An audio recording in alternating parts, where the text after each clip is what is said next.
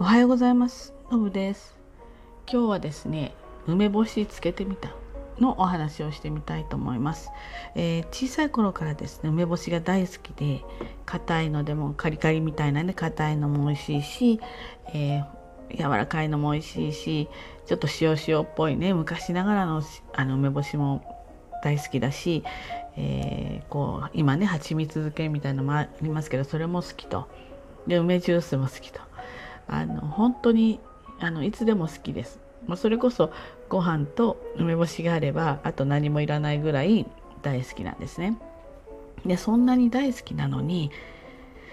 で今まであの梅干しをですねつけたことがなかったんですよね。この季節になるとスーパーに梅が出てくるじゃないですか。で早いうちだと青い梅でだんだん黄色っぽくなって完熟していくような感じでねでそれをですねいつもこう横目に見ながらあつけてみたいなって思いながら通り過ぎてもう早もうそうね20年ぐらい。でなんか梅干しっていうとなんか結構手間がかかってこう干したりとかねなんかすごく手間がかかりそうなイメージでなんとなくこうじっとというかあの家にいる時間が比較的少ないのであの私にはちょっと難しいかな無理かなって思ってたんですよ。手をかけてあげられないっていうかね。ででまあちょっと今シーズンは、えー、出張もこの時期減らして家にいる時間が結構あるのでね。あのちょっとなんか簡単に作れる方法ないかなと思って YouTube でいろいろ探してみたところ例えば重しがいらなかったりとかねなんかこう簡単な作り方みたいなジップロックで作れます みたいなねそんなのがいっぱい動画出てたんですよ。でおそらく梅干しもいつもあのつけてらっしゃる方はねもうすごい簡単よって多分おっしゃると思うんですよ。で簡単な方法もあるよと。ででもどうしても私は難しいかなって考えててなんとなく手を出してなかったんだけど調べてみたらまあいろんな方法はあるにせよ比較的まあまあ簡単にできそうだなというふうに思いまあ本当ちょうど今朝ね日曜日の朝なんですけど動画を見てですぐに目の前がスーパーなのでスーパーにあったのを覚えてたのでパパパッと行ってでもっと青いかなだから今日はつけられないかな追熟待ってからかなと思ったらあの結構ね完熟までいかないけどに近いもう中にはちょっと赤みがあるような、えー、そんな梅が売っていたんで早速買ってきました。で、まあ、どういうふうにしたか私の場合ね、えーと、まずお水で梅をジャーっとすごく洗いますあの何回か水取り替えて洗ってざるに置いときます。であの普通のお茶碗みたいなものにあの焼酎リカみたいな感じでうちに焼酎があるのでその焼酎をちょっとこうついで、えー、それして、えーと、もう一つボウルみたいのに塩を用意します。で私が一つ動画で見たのは梅干しに対して18%の塩だと、えーカビにくくて腐りにくくてのギリギリの線って言ってたので18%でやったんですよ。だけどまあ結果ね他の動画見たら10%超えてればなんとか大丈夫みたいな感じだったので、まあ、ちょっと多かったかなと思いつつ、まあ、初心者なのでね多い方が、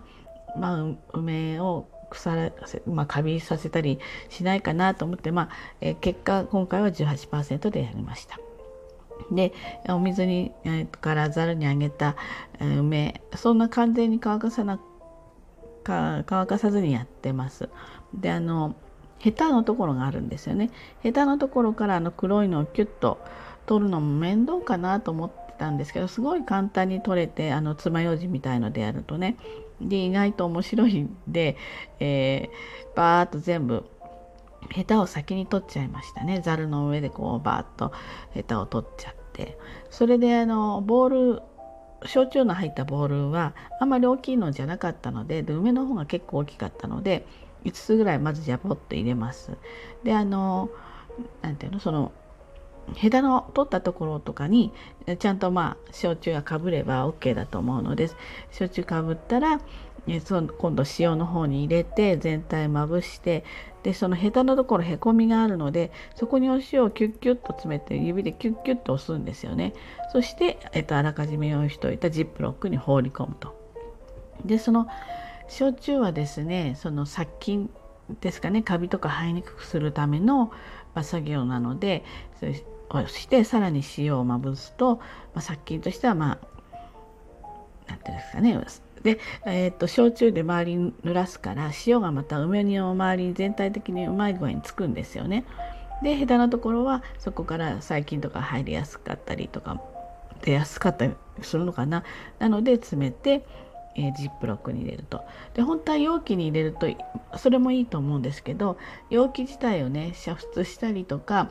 まあ、アルコール消毒とかしなくちゃいけなかったり、まあ、場所も取るのでね私はあのジップロックの L サイズを、えー、使って、えー、そこに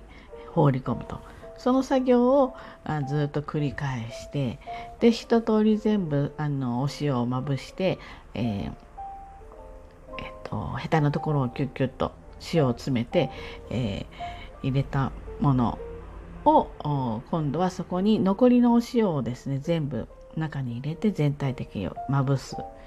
作業をしました。でお塩はですね生成塩というよりも天然塩の方が良さそうですね。そんなその方が美味しくて、えー、まろやかな感じ。生成された塩だとなんか辛すぎるって書いてあったのでたまたまうちに、まあ、博多の天然塩みたいのがあったのでそれを使ってやってみました。きっとこれねお塩によって味わいが違ってくるんだろうななんてなんか思いましたね。でそのジップロックに入れてで少し焼酎もあの入れました。それも殺菌の意味を含めてね。それで全体をまぶしてまあひっくり返したりなんだかんだりして。それであの空気を十分に抜いてあの上あの蓋を蓋っていうかあの閉じます。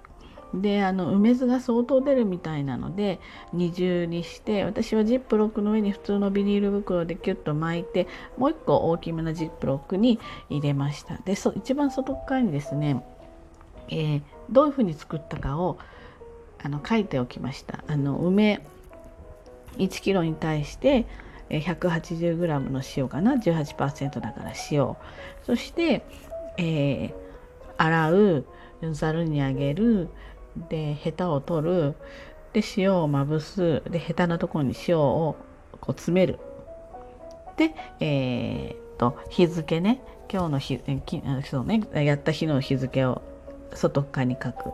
それで、えー、今の今日までの工程はおしまいです。だからねそれね作業としてはそうね。3 4 0分ってところですかね。そこまでで。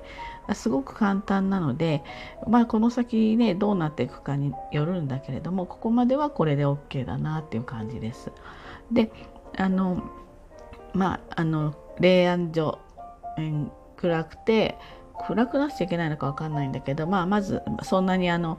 暑くならないようなあの日光がかぶらないようなところに今置いてあってで一日こうちょっとひっくり返すその袋ごとでいいのでひっくり返すような感じに毎日そんな風にして、まあ、手入れというかしていくことになるんですね。でこれね私ちょっとはまあ普段あのちょっと使ってるような場所に置いておきました。そうすると例えば子供とかにも言っとくと気が付いたら上下ひっくり返しといてねっていうとまあいつでもパッとできるじゃないですか。なんかあんまり見えないところに置いちゃうとなんか忘れそうなのであの見えるところにしといて私だけじゃなくて他の人もこうちょっとひっくり返したりして見れるようにしておきました。でこれをですねおそらくなんかねいろいろものによって違うんですけれども10日とか2週間とかやってでまあこの後やっていくとしたらあ外に天日干しにするんだけどでしそのねあの赤い梅干しあるじゃないですか。でうちはですねちょっとしそが好きじゃない人がいるのでその普通に塩とリカだけでこうつけた梅干しをメインに、えー、しています。でしそは私はすごく好きなので、まあ、赤じそで、まあ、ある程度ついたら、えー、半分ぐらい取り出して赤じそでつけようかなと思ってはいるんですけど赤じそもねあのなんていうの葉っぱのものを買ってきてこう塩もみしてっていうのもあるんですけど今その赤じそを塩でこうつけてこう揉んでるやつ売ってるんですよね。でちょうど隣に売ってたんで買ってきちゃいました。で、えー、いずれそのおを入れてもいいんですけれどもちょっともう刻んで、えー、なん小鉢みたいなのにも入れていて何かで食べるのもすごく美味しそうだったのでね、えー、両方で使おうかなと。で今日はですねその赤じその方は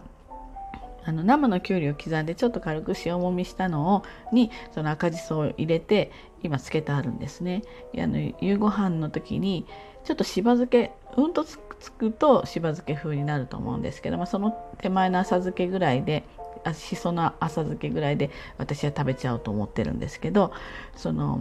そういう風にも使えるし刻んでおいてねあのうちはあのオートミールを毎日食べてるんですね。でオートミールにあの入れて食べてもすごく美味しかったですね。酸味があってあのちょっと塩味も効いててしそのいい香りもしてねなんでこのしその、えーと、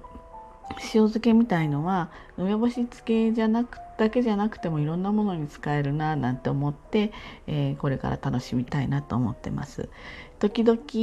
この梅干しが、まあ、どうなったかかびちゃってもダメにしちゃってるか美味しくなってきてるかまた発信していきたいと思いますのでね是非その梅干しちゃんの成長具合をお楽しみにしていただきたいなっていうふうに思います。ということでね今日は梅干しつけましたっていうお話でした。はい、それではね今日も一日頑張ってまいりましょう。じゃあねバイバイ。